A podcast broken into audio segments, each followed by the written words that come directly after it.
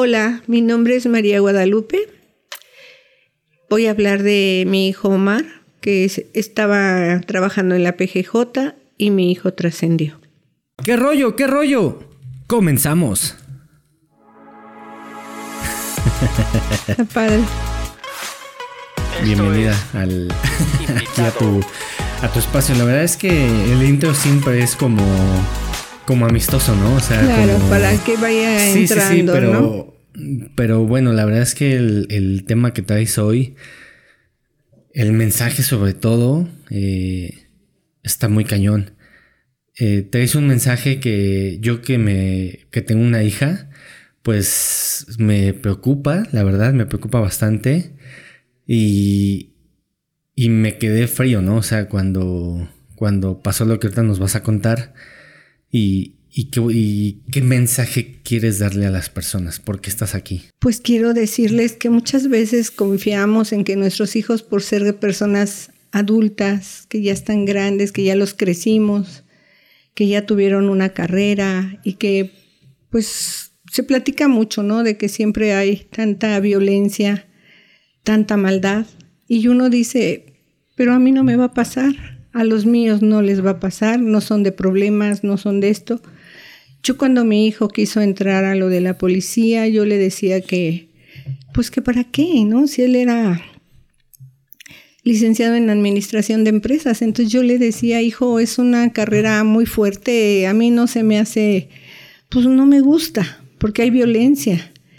Pero él siempre decía, mamá, yo siempre quise entrar porque supuestamente como mucha gente, ¿no? Quiere acabar con los malos.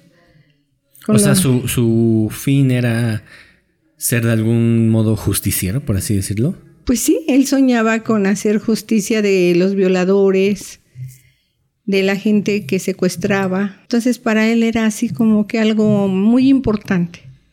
Él su sueño era entrar. Y cuando le dieron la oportunidad, pues me dijo, mamá, yo quiero entrar. Y yo le dije, pues sí, está bien, hijo.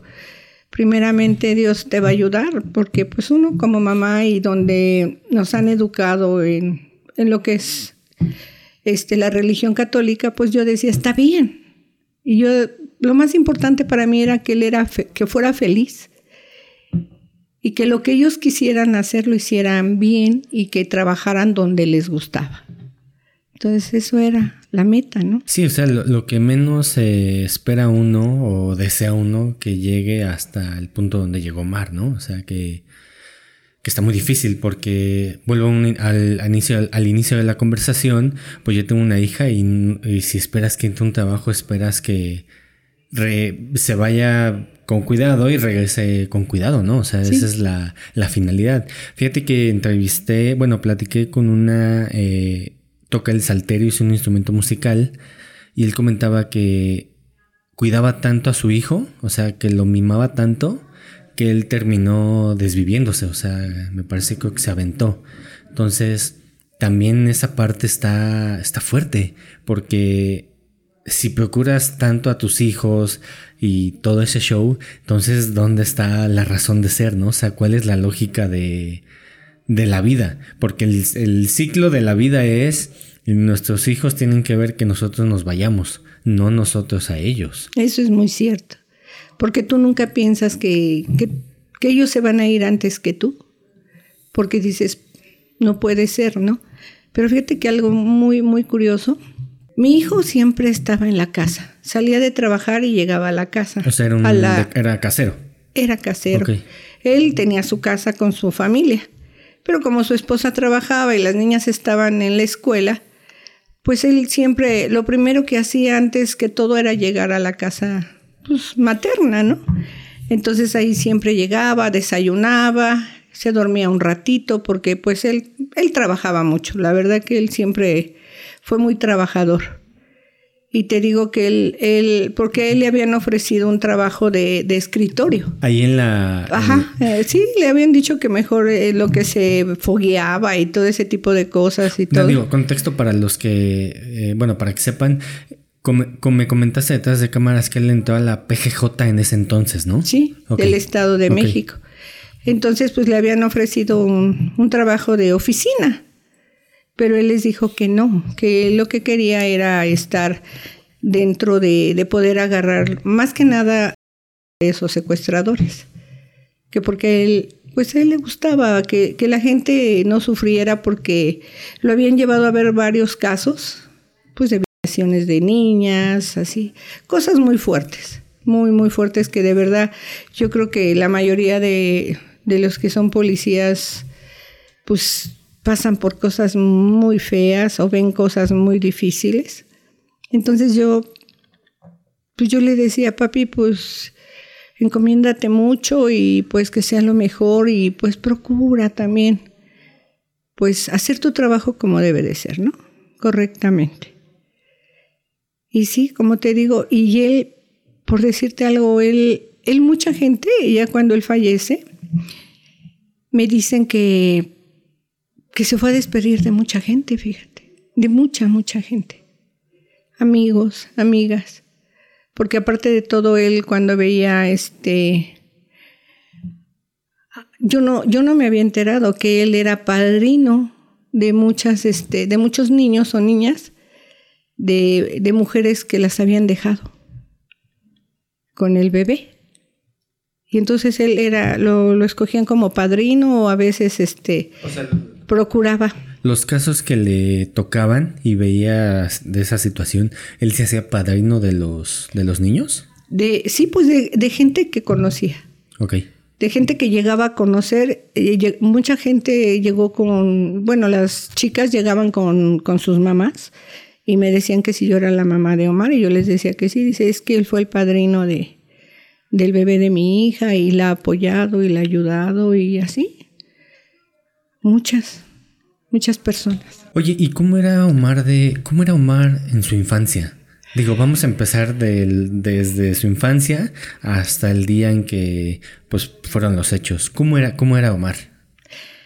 Fíjate que Omar siempre fue, pues siempre fue un niño que, que le gustaba, pues, como todos jugar, iba bien en la escuela, e, era muy apegado a mí, mucho. Hasta los 12 años dejó de ser apegado, pero él era muy apegado a mí. Era muy fantasioso, porque era muy fantasioso, la verdad. Y este, y fíjate una de las cosas que él desde chiquito empezó a que le gustaba ir, por decirte, a trabajar. Había un amigo que vivía al lado y decía, este, tenía peceras y iba y le decía, oye Tambo, este, dame trabajo, ¿no? Desde chiquito. Sí, y le decía, pero ¿de qué? Pues te lavo el micro. Y luego había otro amigo que también vivía al lado y su esposa tenía una panadería. Y entonces también él decía, oye, Salvador, dame trabajo. Pero yo no puedo, dice, pero pues dile a mi esposa a ver de qué te la puede dar, ¿no? Y ya le dijo a la esposa y le dijo, pues si vienes y me limpias charolas pues, ok, sacaba perros a pasear. El caso es que era tener un poco de dinero, porque realmente él le gustaba trabajar. O sea, era biznero. Sí, mucho, ¿eh? Mucho. Ok. Y ya después, pues él iba, haz de cuenta que si él ganaba cinco pesos, tres, guarda, tres guardaba y dos se gastaba. O sea, tenía esa, pues ya lo traía, ¿no? De ser, eh, pues un buen empresario. Él siempre fue así. Y aparte de eso, la verdad te voy a ser bien sincera, hubo ocasiones en que me veía y me decía, oye mami, ¿qué tienes? ¿Qué te pasa? Y yo le decía, es que, ¿qué crees, papi? Este, ¿qué, qué tienes? Le digo, es que, ¿qué crees que ahora, este, como que me faltó para, para completar el gasto? Porque su papá de mis hijos se fue. Ok. Se fue a muy temprana edad. Omar quedó de cinco años. ¿Y su papá ya no estaba? Su papá se fue. Ok. Y este, pero él le lloró mucho y sufrió mucho por él porque pues, le hizo falta. Pero de todas maneras él pues se encaminó y yo creo que por eso se hizo tan apegado a mí. Y este, y te digo, eh, y un día me dice, ¿te falta dinero? Sí. Ah, no te preocupes, tú no te preocupes. No, hijo, no me preocupo. Le digo, Dios proveerá y al rato, al rato me llega dinerito porque tengo que ir a cobrar y algunas cosas porque pues yo al irse el papá decidí no, no dejarlos, porque yo me podía dar empleos, pero de tiempo de pues ocho horas más dos horas de ida y vuelta, ¿no? Entonces yo dije, no, es que es dejarlos solos mucho tiempo, entonces yo no podía dejarlos solos tanto tiempo. Entonces la verdad me dediqué a vender cosas. Tengo entendido que son tres, ¿no? Son tres. Ok. Sí, el mayor, el de en medio y él era el chiquito. Ok. Él era el pequeño. Y este, y te digo que chistoso porque ya después le digo, cuando llegan mis otros dos hijos de la escuela, pues obviamente le digo, bueno, porque ese día yo no fui por ellos. le digo, ¿y dónde está Omar? Y me dicen, se quedó en el mercado. Yo, ¿cómo que en el mercado? Pues ahí se quedó. Y ya, lo, y al poquito rato veo que entra y le digo, ¿qué pasó, Marito? Ah, nada, te traje una sopa, unos jitomates, te traje bisteces y te traje este chilitos y te traje naranjas y plátanos. Le digo, le digo, ¿para qué, papi? Pues para que nos hagas de comer, mamita. Dijiste que no había dinero, entonces pues yo traje la comida de hoy. Y cosa bien peculiar y bien chistosa que nunca se me olvida, fue que pues ese día les hice los, pues, los vistecitos en jitomate con, con verdurita, ¿no? Y este, y mi hijo, el de en medio, no, no se comió este, unos chícharos y unas zanahorias, ¿no? Y entonces le dijo, ah, no, te comes todo, porque a mí me costó y no me vas a desperdiciar nada. Algo muy, muy curioso de, las cosas que tenía Omar. Sí, o sea, lo que estoy entendiendo es que Omar era, eh, traía ese, pues sí, algo, ¿no? O sea, de, de ver por los demás. Y cosa que a lo mejor ahorita es difícil encontrar una persona que, que vea por, incluso hasta por su familia. O sea, a veces estamos tan enajenados en nuestras cosas que perdemos de vista a, los más cercanos, ¿no? O sea, y ya cuando se van, o sea, volteamos a ver y decimos, es que hubiera hecho esto, hubiera, le hubiera dicho esto.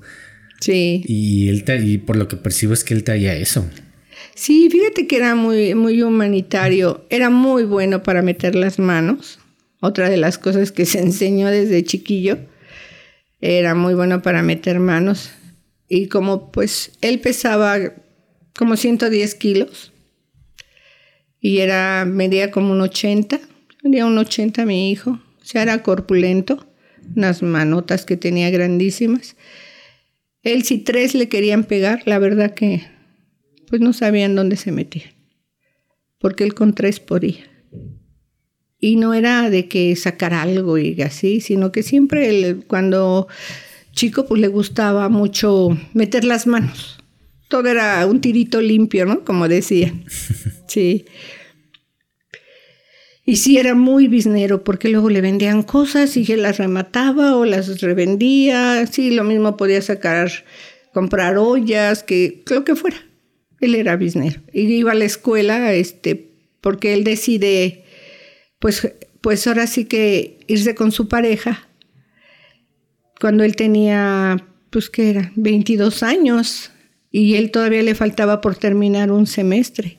Entonces yo le dije, hijo, pues todavía no estás listo, porque no te esperas a que termines y vas a tener una mejor calidad de vida, ¿no? Pero me dijo, no, mira, yo voy a terminar, nada más sígueme apoyando con los camiones y pagándome este, pues la colegiatura y este y tú me ayudas. Pero también era, no te creas, también tenía lo suyo porque haz de cuenta que si me iban a cobrar por decir algo 300 pesos del semestre, por decirte algo, él me decía, es que tengo que pagar tal cosa, ¿no? Ah, bueno, entonces ya aumentaba la cuota. Pero en el recibo le ponía corrector y le ponía este más alto. Y luego ya le sacaba copia y ya me la daba. Hoy salió en 500. O sea, no, no, no. O sea, así como te daba, también te, te, hacía las cosas, ¿no? Pero pues digo, obviamente yo me hacía la, la que no veía. Porque de todas maneras iba a la escuela. Pero sí te digo, él era, obviamente también, mucha gente lo quería, mucha gente tal vez no, porque pues era bueno para meter las manos. Entonces también. Y ya, pues la cosa estuvo también que que te digo, pues no sé si se expuso demasiado, no sé si sabía demasiado de algo, porque eso nunca lo, lo supe. Oye, y después de eso, eh, bueno, él estudió administración, comentas, y después entra a, a la PGJ, ¿no? ¿Cómo fue ese... ¿Cuánto tiempo duró trabajando en la PGJ? Tres años. ¿Y cómo, cómo fueron esos tres años? O sea, desde que entró hasta... Él feliz, contento y llegaba y me... Eso sí, te digo, muchas desveladas, porque él era de las personas que... Porque no le dieron patrulla, le dieron este moto. Ok. Y aparte de eso, este, pues él le gustaba ese trabajo. Fíjate que él lo gozaba, lo disfrutaba. A lo mejor también era porque tenía poder para poder ayudar o para poder presentarse, no sé. Pero te digo, él en la casa él seguía siendo la misma persona, ¿no? Llegaba y hazme mi caldito y hazme esto, hazme aquello. Y pues sí, yo lo veía y decía, ay, mi hijo, cuídamelo, protégemelo, que no le pase nada. Y yo me sentía, porque la verdad te los digo así sinceramente, yo me sentía protegida, bendecida y de que yo nunca iba a llorar por un hijo. Quizás. O sea, tú sentías ese ese poder de algún de algún de alguna forma? Sí. Pero ¿por qué se, por qué sentías eso? ¿Porque él donde estaba porque estaba trabajando ahí o porque veías que tus tres hijos los veías bien? Porque eran buenos muchachos y porque se sabían proteger y porque pues no se metían con nadie, pero obviamente que pues ya estando dentro de una corporación, yo creo que es pues es difícil, ¿no? Y más en lo que él, porque a él te digo que le asignaban los casos de de lo que era secuestradores. O sea, él estaba eh, como policía de investigación, por así decirlo. O sea, que estaba en el escritorio. Tiene, no, no, él estaba en la acción. No, pero primero empezó en el escritorio, ¿no? No, quiso. Ah, o sea, o sea, luego, luego no quiso y lo movieron luego, luego a campo. De, de hecho, te voy a decir que él es, él, por ejemplo, en esos tres años que él estuvo, de hecho, este, pues el arma larga que le llaman, este, él se la ganó a los dos años. De hecho, se le entregó este Peña Nieto y le dieron un diploma. Él estuvo también en Guerrero. O sea, traía el en don. misiones, sí. Traía el don. Sí, no, estaba en misiones y todo y y te digo, y él, pues a veces este, pues, estaba incomunicado, porque obviamente tú sabes que cuando salen así a ese tipo de cosas, pues no pueden comunicarse contigo. Solamente cuando encuentran un lugarcito y ya de repente en el celular, pues ya te marcaba y estoy bien, no te preocupes, ¿no? Dentro de, de esas misiones que se iba, ¿recuerdas su primer misión? Que, wow, la que él te contó. Pues fue una vez que se fue allá por Guerrero y pues este iban contra nada. ¿Y tú cómo, o sea, cómo recibías esas historias, no? Porque, o sea, es tu hijo, o sea, entiendes que es trabajo, pero ¿cómo lo llevas a cabo? O sea, ¿qué le dirías a esas mamás que sus hijos están en alguna corporación y, y, y cuando tu hijo te cuenta lo que puede contar de alguna Sí, manera. porque- Porque no, no puede contar todo porque sería, o sea, te desmayas, ¿no? O sea, a lo Sí. mejor o te preocupa demasiado. Sí, la verdad. Pues yo, mira, lo que hacía era rogar mucho por él. Uno que tiene la fe, como te digo, que desde niños nos enseñaron. Yo la verdad lo que pedía era que me lo cuidara, que me lo protegiera, que me lo trajera sano, ¿no? Y sí, siempre que regresaba, pues él llegaba muy contento y ella me decía, todo salió muy bien, mamá, no te preocupes, esto. Y ella me abrazaba y todo lo que tú quieras y yo decía, ay, mi hijo. Y yo decía, ay, Señor, de verdad, protégelo porque yo no sé qué haría. Porque fue, pero te digo algo muy terrible y yo la verdad te digo que no entendía, porque te digo que eh, como 15 días, bueno, como un mes, él se fue despidiendo de muchos o familiares, sea, ¿crees amigos. que él ya sentía? Sí. ¿Te lo llegó a comentar Sí. alguna vez? Bueno, no me lo llegó a comentar eh, así como tal, sino que él, por ejemplo, un día llegó y, y me abrazó y me dijo, este, ¿sabes qué, madre? Yo te amo mucho. Y como siempre era así bien tremendo y luego también, pues digo, nos enojábamos, a veces nos peleábamos y yo pues a veces le decía también de cosas porque le decía, ya me tienes aburrida, cansada, ¿cómo es posible? ¿Qué te pasa? Pero bueno, yo le decía, está bien, hijo. Y te digo que ese día llegó, me abrazó y me dijo, madre, perdóname por todo lo que te haya hecho. Perdóname si en algún momento no me porté como debiera. Y yo la verdad como me llevaba con él bien, yo, yo eh, me volteé para decirle, ay, qué hipócrita, ¿no? O vas a ver sangrón, o sea, algo así, como siempre luego le decía. Deja de estar de payaso, ¿no? Pero en ese momento que yo volteo, porque él me tenía abrazada, yo estaba cocinando, y me volteo, yo le vi sus ojos rasados de lágrimas. Y entonces mi corazón como que dio un vuelco y ya lo abracé y lo besé y le dije, ay, hijo, Tú nunca. Y para una mamá no hay perdones. No hay perdones, de verdad. Uno los ama tal cual son. Buenos o malos, como sea. Uno los ama. Y uno trata pues de hablar si son tremendos, pues uno trata de decirles, hijo, no, como que esto no está bien, no vas por este camino, debes irte por este. Yo siempre traté de hablarles siempre correctamente, de que ellos estuvieran pues, lo mejor alivianados, ¿no? Y sobre todo con el prójimo, ¿no? Que estuviéramos bien, que respetáramos, porque esa era la, la primera parte, ¿no? Respetar, para que tú no tengas problemas. Claro. Y ya fue cuando te digo que se lloró y, y, yo ya dije, ay, ¿qué está pasando, no? Ya como que mi corazón dio un vuelco, pero de ahí no pasé, porque te digo que yo estaba tan segura que ellos estaban protegidos, que no les iba a pasar nada y que aunque estuviera en ese ambiente, él iba a estar bien. Nada más que en diciembre, él, se presenta el 12 de diciembre, que es mi santo, y me dice, ¿qué crees? Tengo una buena noticia. Le digo, ¿qué pasó? Ya me ascendieron, ya voy a ser comandante. O sea, ya iba a tener otro. Ya tenía el cargo de comandante.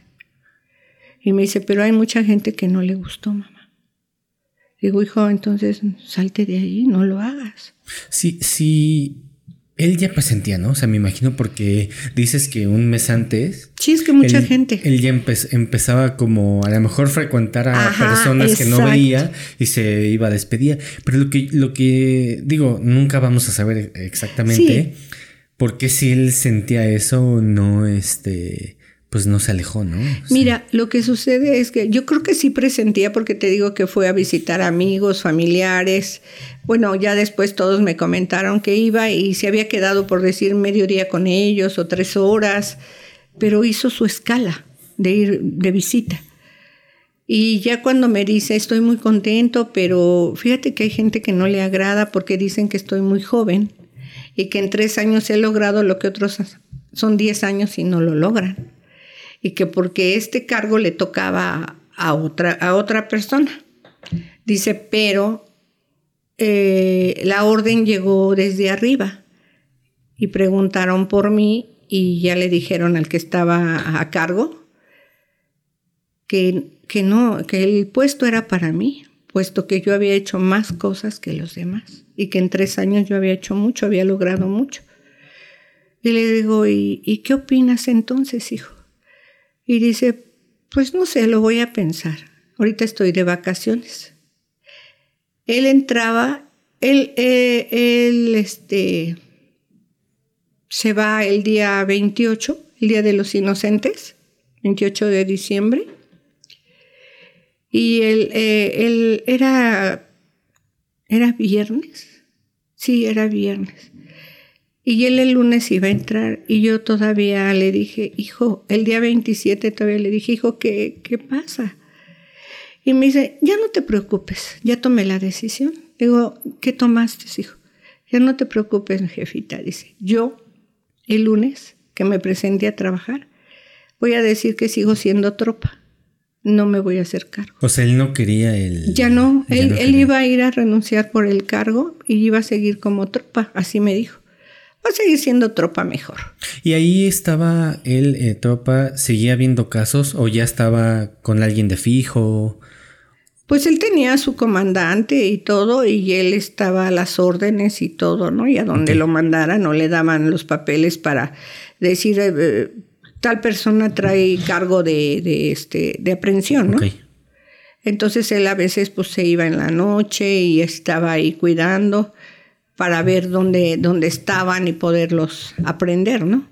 O muchos, yo no me la sabía, ¿no? Que muchas veces sales de la cárcel, ya estás para salir, o sea, ya tienes ah, el pase y los vuelven a agarrar porque ya tienen aparte de ese otro delito. Yo no me la sabía. Pero sí te digo, o sea, e, eso fue algo así muy fuerte. Y, y aparte de eso, yo creo que como, como ocho días antes, él me dijo, este, te quiero pedir un favor muy grande. Y le dije, ¿cuál es? Y entonces él me dijo, ¿sabes qué?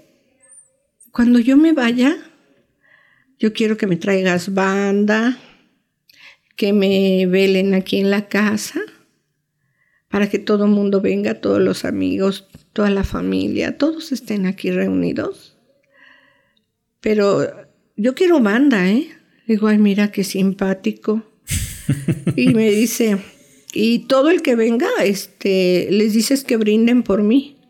Pero todos tienen que traer bucanas. Le digo, y ahora ya te sientes, este, ¿qué te sientes o qué? Le digo, porque pues oye, o bueno, le digo, déjame siquiera dinerito para poder comprar y cumplirte todos tus caprichos, ¿no? Pero yo riéndome, porque de verdad. O sea, tú seguías en, el, en la idea de. De que no pasaba. Mis hijos eh, no tienen por qué irse. No pasaba nada. La ley de la vida, ¿no? O sea, no estamos en espera de que alguien yo todavía. se, vaya.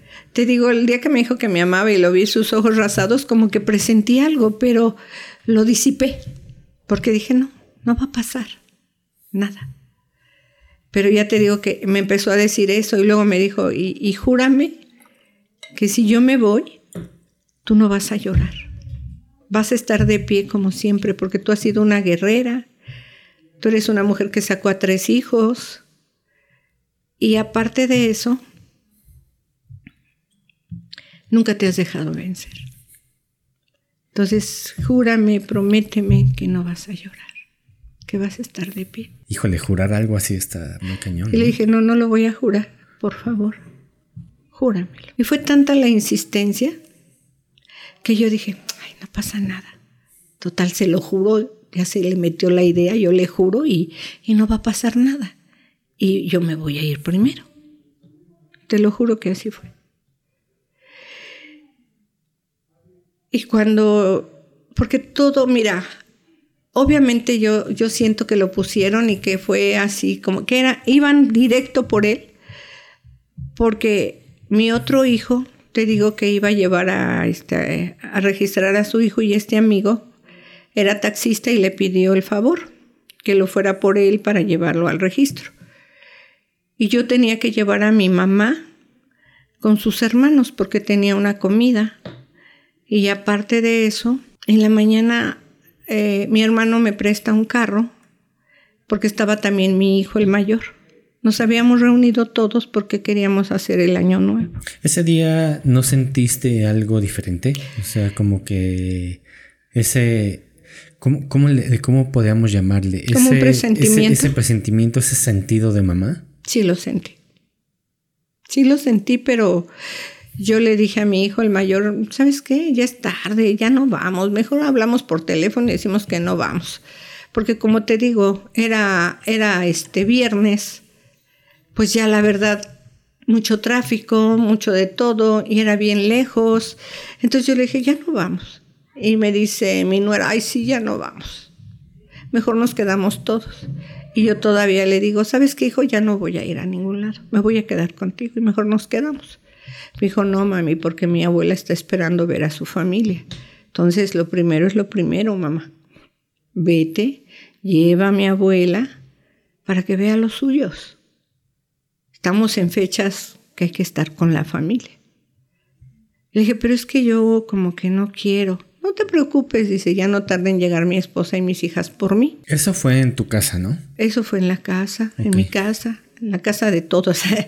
Entonces, yo, este, te digo que sentí así una chispa, ¿no? Que me recorrió.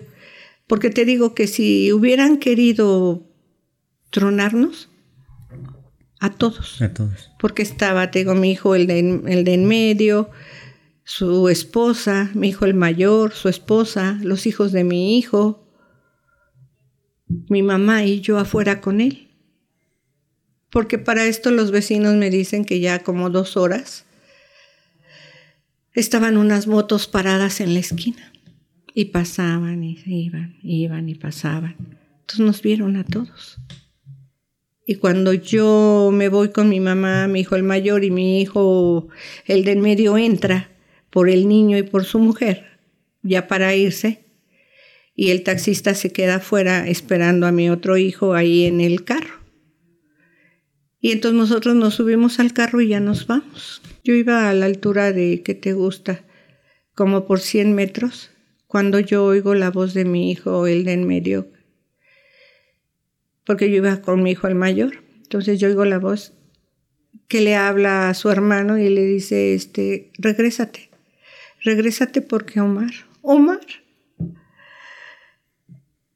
Y mi hijo se queda pasmado, le, corta el teléfono y mi hijo emprende el regreso, pero ya en una forma muy rápida, muy rápida. Y yo le digo a mi hijo, este, ¿sabes qué, hijo?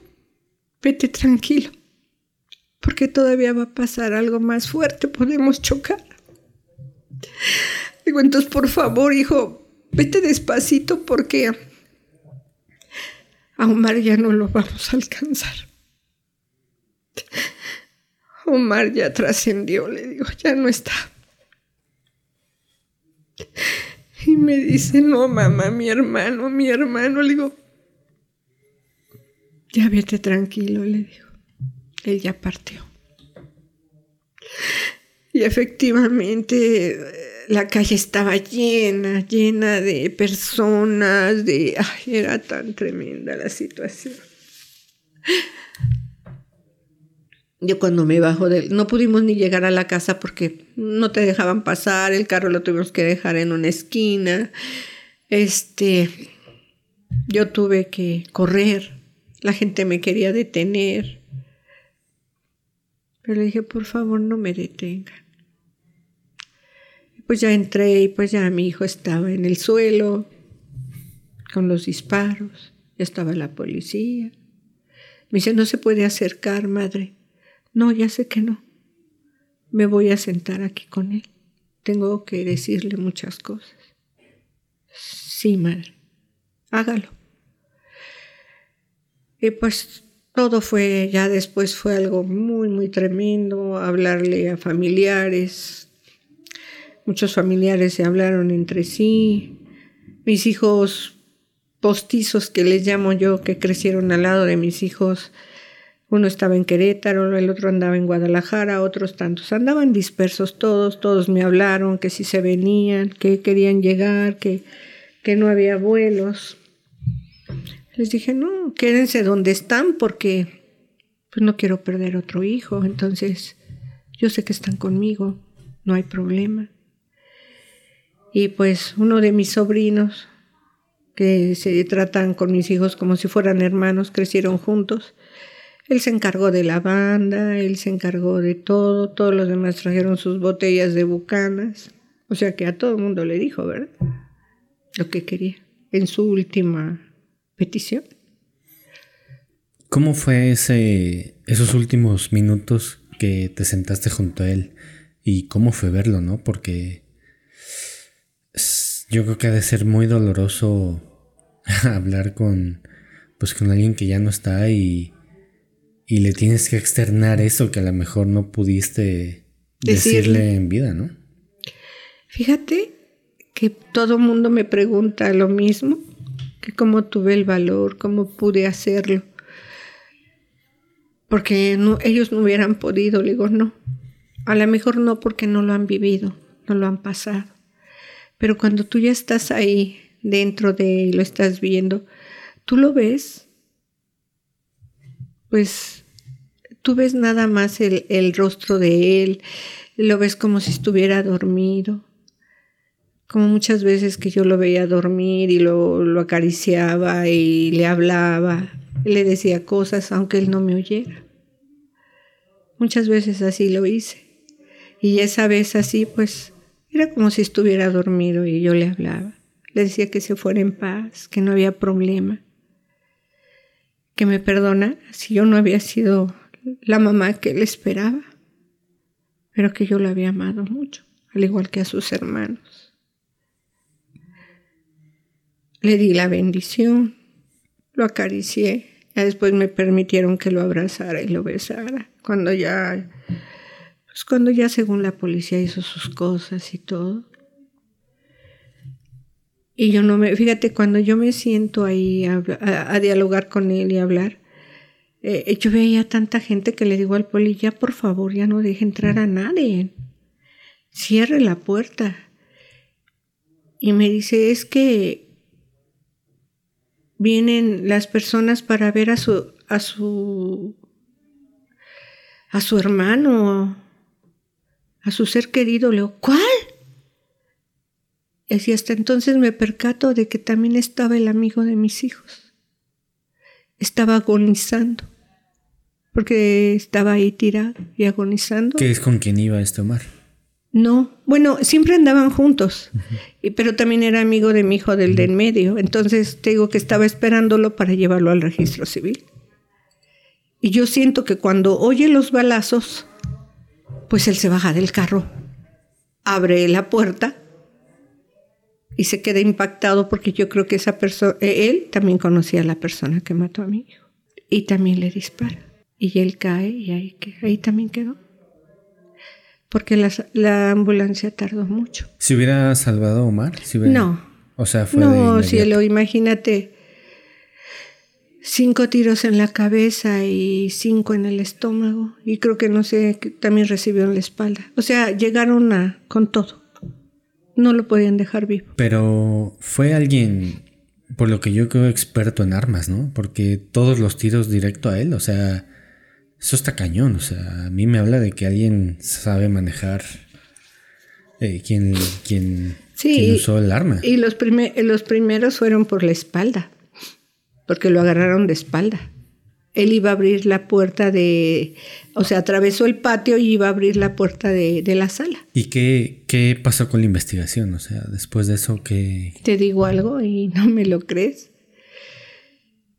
Llegaron, pues llegaron sus amigos federales, llegaron sus amigos de, de la corporación y todo. De hecho, en el panteón hicieron disparos y ya sabes, ¿no? Lo que es sus aplausos y las palabras de que había caído, ¿no? Y yo les pregunté que cómo iba a estar la investigación, que a dónde tenía que ir, si a Barrientos o a dónde, ¿no? Y me dijeron que a mí no me podían dar información y no me tocaba a mí. Que todo, todo iba a ser a su esposa. A mí nunca hubo información mía. Es más, el arma de mi hijo ¿Se perdió? ¿Cómo? No sé. De hecho, todavía pasaron como... Hace cuenta que como tres años me llegaban por correo este, como citatorios de que se tenía que devolver el arma, que dónde estaba el arma. Y pues como yo hacía caso omiso, porque dije, pues yo no la tengo, ¿no? Entonces, este, llegaron dos, este, pues los federales se presentaron y me dijeron, no tenga miedo, mire, nosotros venimos porque no se encuentra el arma, no se devolvió el arma. Le dije, no, pues es que yo no sé.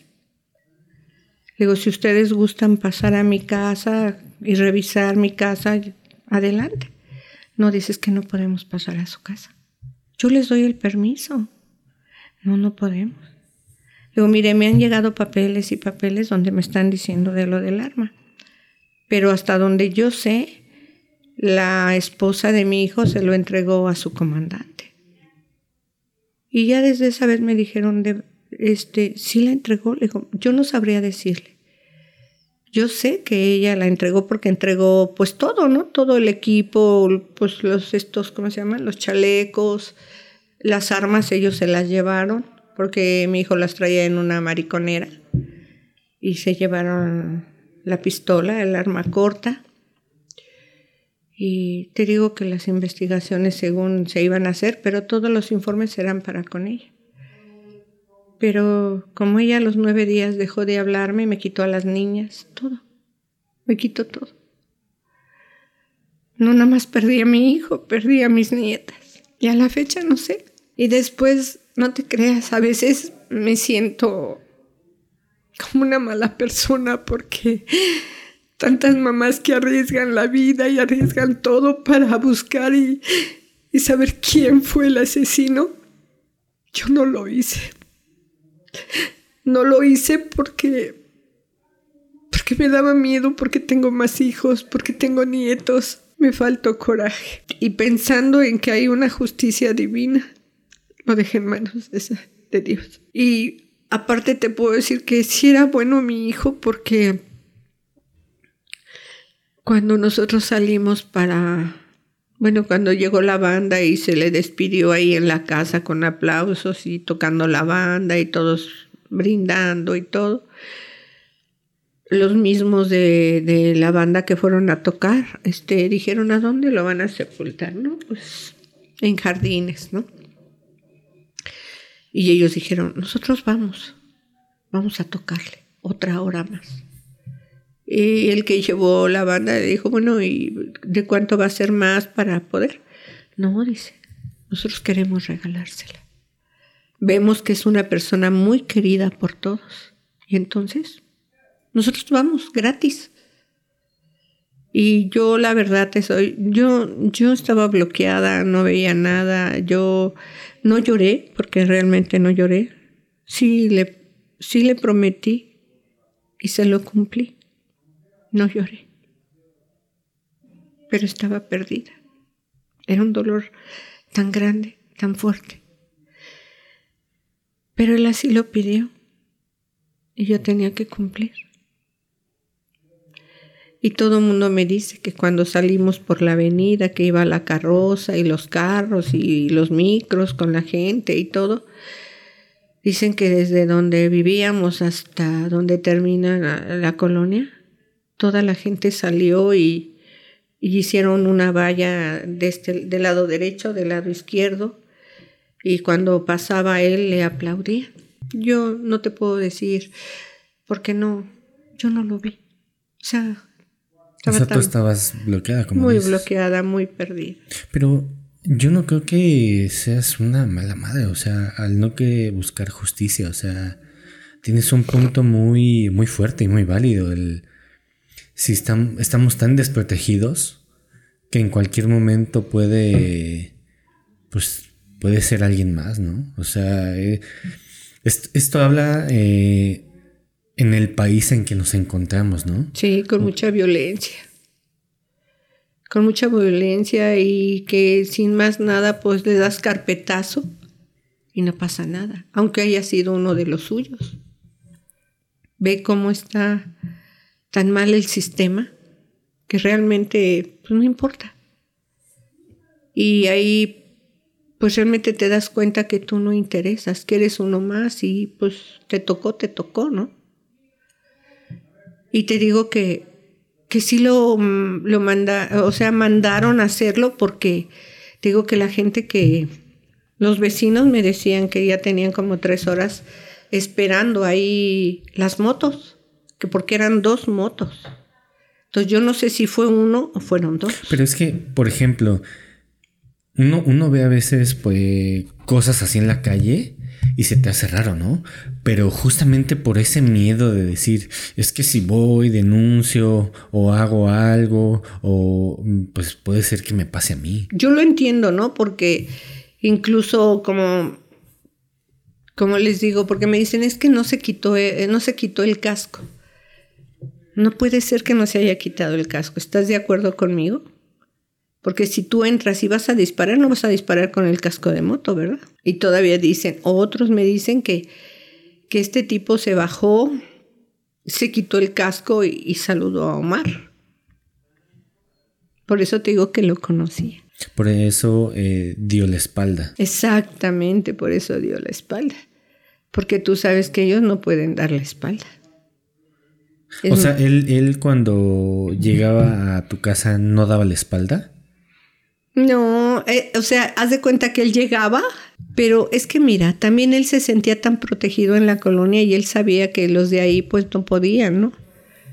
Porque este, muchas veces se quedó en el carro dormido y con las armas ahí. A la vista. Pero eh, afuera de la casa. Yo hay veces que salía, porque siempre te, pues, yo me levanto temprano y pues barro la calle y todo ese tipo de cosas, ¿no? Que hay que hacer para que esté limpia pues tu calle. Entonces yo luego salía y lo veía y le decía, ay, este niño. Y ya agarraba y le tocaba. O hay veces que dejaba hasta el coche sin, sin seguro, estaba abierto y ya abría yo y le decía, papi, ya, ya métete, mi amor. ¿Qué, ¿Qué pasa? ¿Qué pasa? ¿Estás bien cansado? Métete a dormir. Ay, sí, sí y ya lo metía. Por eso te digo, él confiaba en todos los suyos, en que su colonia lo protegía, ¿no? Aunque también mucha gente pensó que él los estaba poniendo a los malos. Y yo le decía a Omar, eso no se puede hacer, ¿eh? Si tú, a mí ya me llegaron rumores de que dicen que tú estás poniendo gente de los malos, o sí, como sea, aquí no se puede. O sea, eh, de la colonia estaba poniendo a los, según malos. Estaban contando que según los había puesto. Entonces yo le dije a Omar, eso no, no se vale.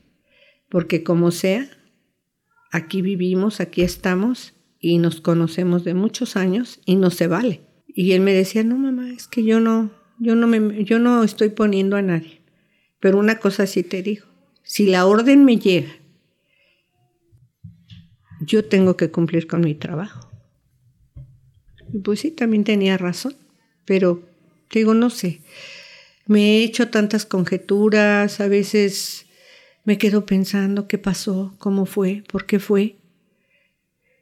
Y yo digo, él trataba de servir. Su hermano de en medio, él estuvo muy cerca, ¿no? De, los hechos y, cómo lo vivió él, porque él fue el que le habló a, a mi hijo el mayor. A tu hijo el mayor, ¿no? O sea, ¿cómo, ¿cómo, cuenta él o cuál es la, versión que él, pues que él tiene? Dice que él ya estaba bajando. ¿Él estaba en la casa? Él estaba al lado. Ok. Él estaba al lado y estaba bajando. Él estaba donde rentaba y estaba bajando. Pero en eso le habló, le habló una de sus tías y le dijo, ay, déjame conocer al bebé, porque no lo conozco, porque mi nieto nació el 27 el hijo de mi hijo de en medio. Un día antes. Un día antes que mi hijo, mi hijo Omar se esperó y se esperó porque él quería conocer al niño y porque él según lo iba a traer para arriba y para abajo, porque era la vida de él, porque llegaba el muñeco, porque él esperaba con ansias ese niño. Y pues entonces mi hijo baja con, con el este, ¿cómo se llama?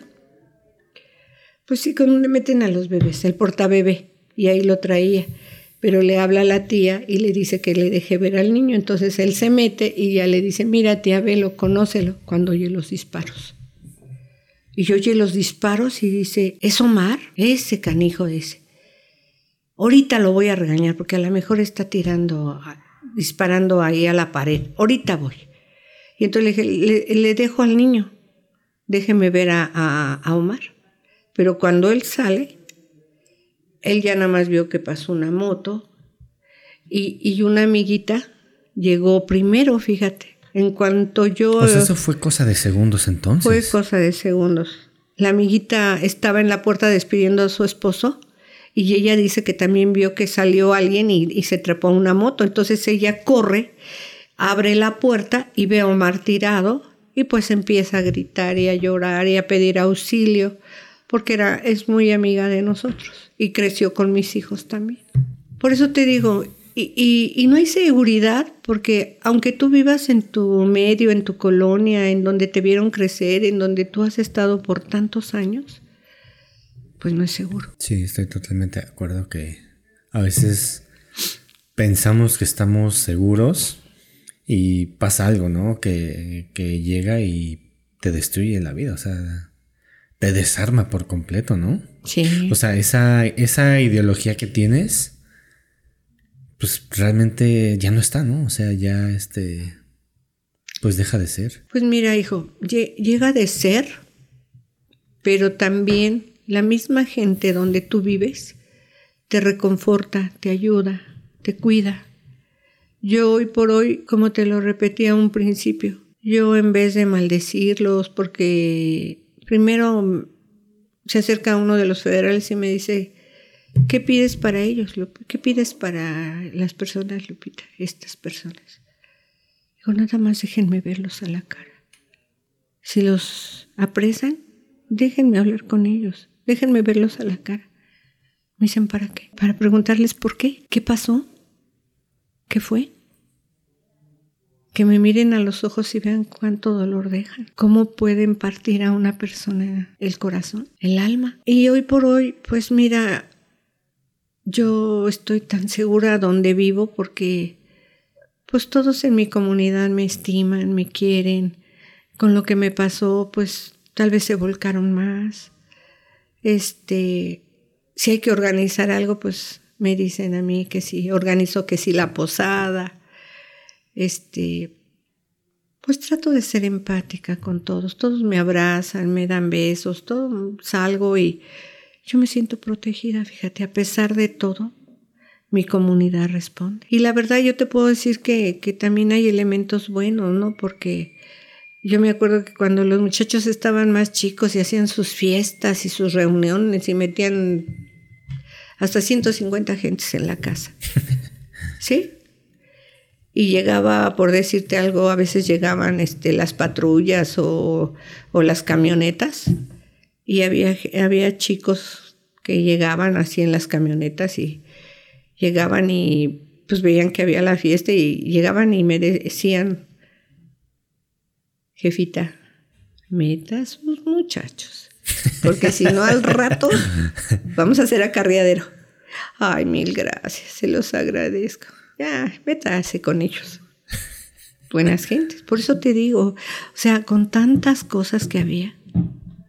¿Cómo? Sí, claro. Y te digo que hoy por hoy, pues yo, yo le agradezco, te digo, a mi comunidad, ahora que yo me enfermé tan fuerte, todos estuvieron ahí, todos me apoyaron, todos iban y tocaban con mi hermana y le decían, dile a Lupita que le mandamos esto, que le mandamos esto, le mandamos esto y y hasta, hasta el que estaba más, o sea, hasta que él trabaja menos vendiendo papitas, fue y dejó para que me ayudara yo para mis medicamentos y se necesitaba más, pues más había. O sea, hemos llegado a ser pues muy empáticos todos. Y como yo les digo a todos los de mi calle que realmente no somos vecinos, somos familia porque tenemos 50 años de conocernos y porque todos los días nos saludamos, todos los días nos vemos, todos los días nos preocupamos. E incluso cuando Omar partió, pasaba la gente, la gente adulta mayor y me decían, ay, cómo se extraña, nos sentimos desprotegidos. Con él nos sentíamos seguros y ahora nos sentimos desprotegidos y ¿Y ahora qué vamos a hacer? Pero como siempre te digo, hay gente que tal vez pues, no lo quería. Y yo me imagino que a lo mejor fue por, te digo, porque le dieron otro, otro puesto, ¿no? Porque él ya, ya era comandante. Qué fuerte, ¿no? O sea, qué fuerte que contar eso yo creo que es muy difícil, ¿no? O sea, yo de verdad te agradezco demasiado que, pues que cuentes, ¿no? O sea, y, yo creo que el mensaje es muy claro, ¿no? O sea, de la vida es la vida, pero hay que hay que ser fuertes, ¿no? O sea, hay que ser yo, yo, creo que hay que ser muy conscientes de lo que estamos haciendo en el día a día, ¿no? De las acciones que tomamos. Exactamente, eso es lo que tenemos que hacer y, y vivir el día a día, pues felices, contentos y tratando de ser pues mejores personas cada día, que respetemos al prójimo, ¿no? Que los veamos si tienen alguna carencia, pues ayudarnos, apoyarnos, porque nadie más, o sea, a veces no, no se puede confiar en nadie, porque no sabes, como en mi caso, no sabes ni quién fue. Y muchos, pues obviamente, como tú dices, no hablan porque, pues obviamente tienen miedo. Y además, pues, ¿qué hacemos? Tú involucrarnos porque tenemos familia. Fue lo que yo hice, dije. Y como te digo, a mí me dijeron con usted, no le vamos a informar nada, absolutamente nada. Todo es con la esposa. Y pues mi nuera la pierdo, a los nueve días se va. Las niñas no las veo.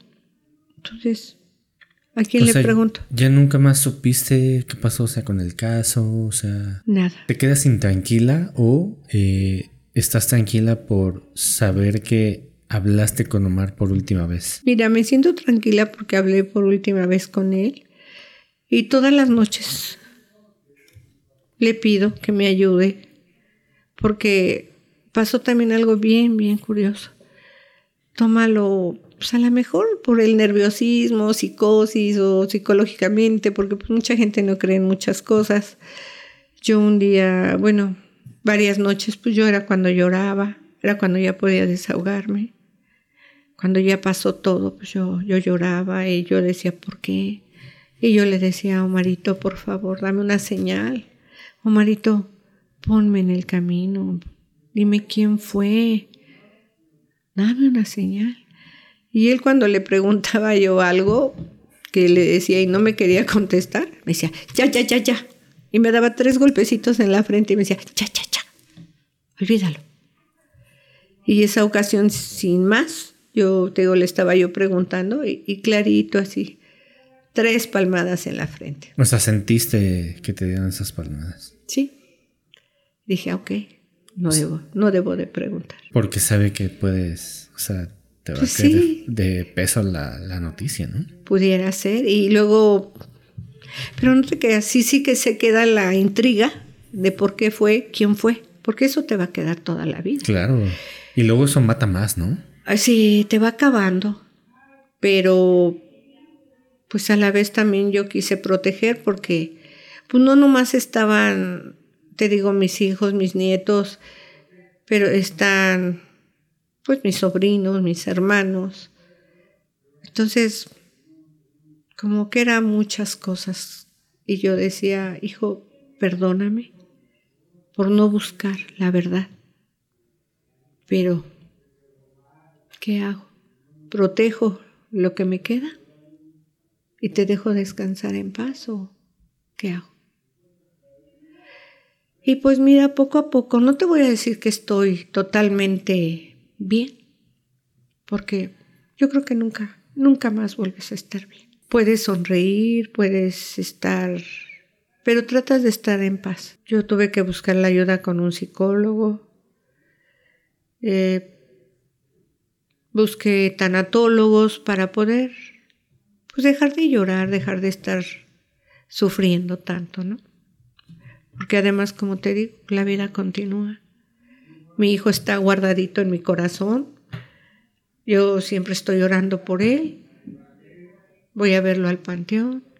Platico. Mis niñas cuando estén más grandes y si les permiten que me vengan a ver, pues qué bueno, ¿no? Ojalá. Porque también el perderlas para mí ha sido muy difícil. Porque es lo que me queda de mi hijo. Y también estoy vetada. Pero si su mami así lo decidió, pues está bien.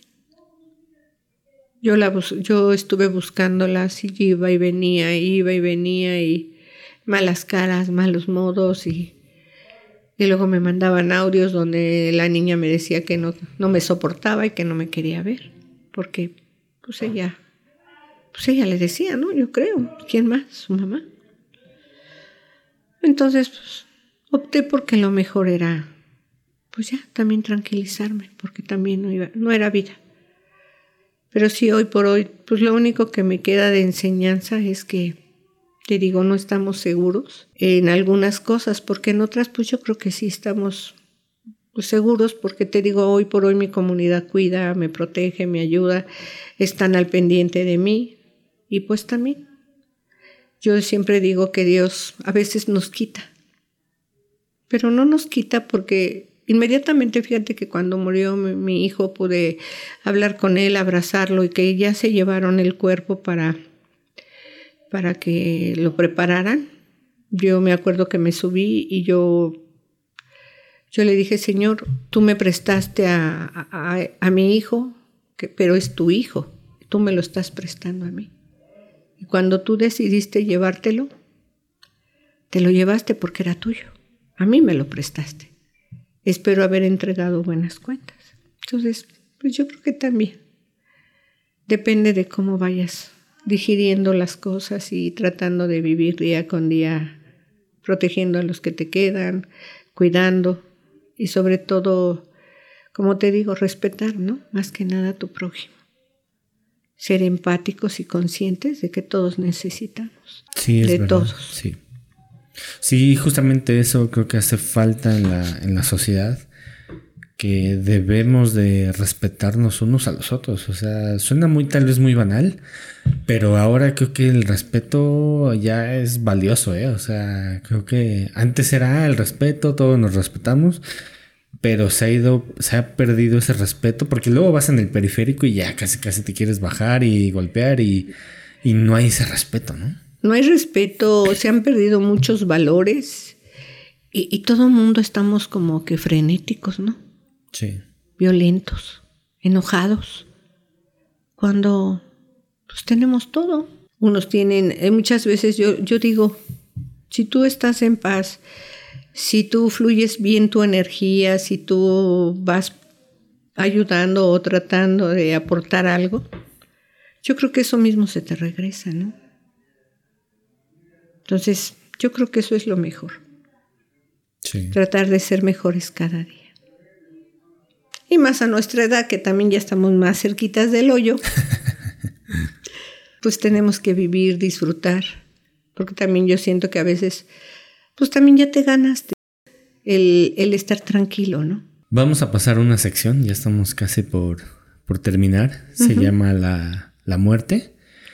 ¿Y eh, qué pasaría si llega la muerte en este momento y te dice Guadalupe, es, te tienes que ir ya, pero te voy a dar una segunda oportunidad de que pues me des una buena razón para que te quedes. ¿Qué le dirías? Yo creo que yo le diría que me puede llevar cuando quiera, porque yo estoy en paz. Siento que ya cumplí. Siento que me puedo ir, que no le tengo miedo. Pero si me da una segunda oportunidad, pues yo le diría que me dejara otro poquito para pues por haber, todavía mis nietos son pequeños. Quiero los 15 años de mi nieta, poder asistir, poder estar con ella y sobre todo, pues que me diera un tiempecito para ver si recupero a mis otras dos nietas. Eso sería para mí algo bien grande y sería pedirle nada más ese tiempecito.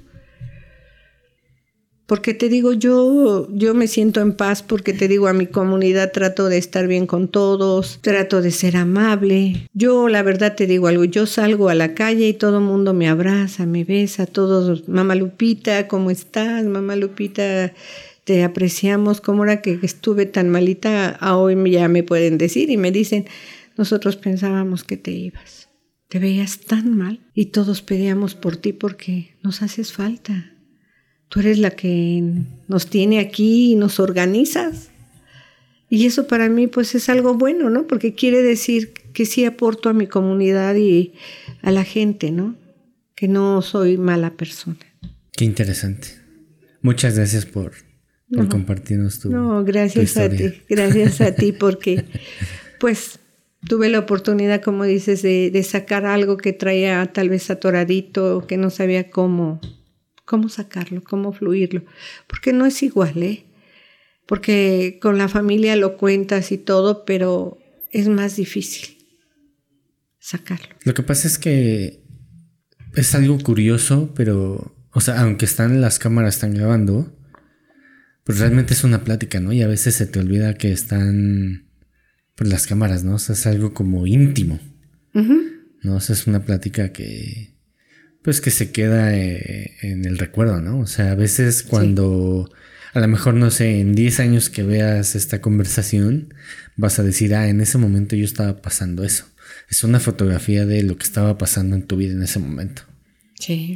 Entonces, pues eso es lo, pues eso es lo interesante de que se pueda documentar pues estas conversaciones, estas pláticas que uno pues aprende demasiado, ¿no? Sí, sí aprendes, aprendes a que la vida en cualquier momento se va, que tú puedes perder a un ser amado, querido, que tú pues lo cuidaste, salió de ti, lo amabas. Pero como te digo, pues yo siento que o quiero creer que, es, todos tenemos un final. Cuando nos toca no sabemos. Y yo te digo que yo fue lo único que dije, Señor mío Jesucristo, es tu Hijo, era tuyo, me lo prestaste. Gracias por el tiempo que me lo prestaste, porque al final era tu Hijo, yo soy tu hija. Y todos, o sea, no sabemos en qué momento y eso es lo que tal vez ayuda muchas veces a sentir tu corazón un poco más tranquilo. Pero cuando una madre pierde un hijo, quedas partido, definitivamente. Y nunca se olvida, porque nunca se olvida. Te digo yo siempre, todas las noches están mis oraciones, luego le hablo porque él me decía, yo soy el que te va a cuidar, porque mis hermanos ni te van a cuidar, ¿eh? yo soy el que te va a cuidar. Y yo le decía, ay, así como eres, no, hombre, prefiero que no. Prefiero que no, yo le decía, porque te digo, siempre bromeábamos y hacíamos cosas. Y le decía, no, no, sácate. Y ya cuando se fue le dije, conste, tú quedaste que me ibas a cuidar. Así es que ahora intercede por mí, pide permiso y cuídame. Cuídame mucho. Y lo ha hecho, hijo. Porque sí me cuida. Claro. Sí me cuida. Y además, pues también yo creo que tienes que ir sanando tu corazón, tu alma, porque no puedes vivir con tanto dolor y tampoco es sano para ni para ti ni para los demás. Sí. Porque ah. afectas a todos. Y hace mucho daño quedarse con ese, Exactamente. Por eso lo mejor es no tener rencor, ni odios, ni venganzas. Es verdad. Así.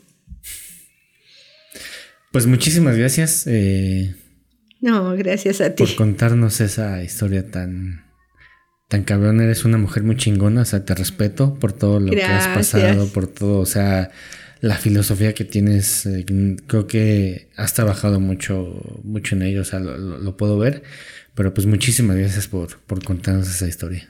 No, al contrario, muchas gracias por invitarme, de verdad agradecida. Y de verdad, pues ahora sí que a todos los que lo vean, pues es un pedacito de compartir a tantas madres que han sufrido por lo mismo y a, todas esas madres que no han encontrado los restos de sus hijos. Yo oro por ellos, pido porque ellas puedan encontrar los restos de sus hijos y se los puedan, los puedan sepultar o no sé, pero que ellas pare su búsqueda. Pido mucho por esas madres tan canijas que van y vienen, van y vienen. Y de verdad que, que Dios las cuide mucho. Muchas gracias por invitarme. Y pues le dedicamos este capítulo a Omar, donde esté. Donde quiera que esté, besos y abrazos, sabe que toda la vida lo voy a amar. Y que pues de todas maneras los añitos que estuvo fueron de felicidad.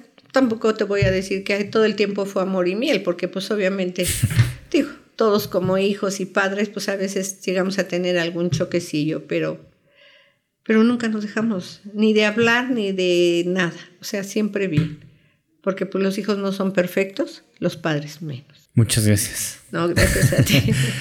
Pues muchas gracias a los que llegaron a este punto del podcast. Eh, recuerden, ahí estamos en todas las redes sociales, van a estar ahí apareciendo a lo largo del video.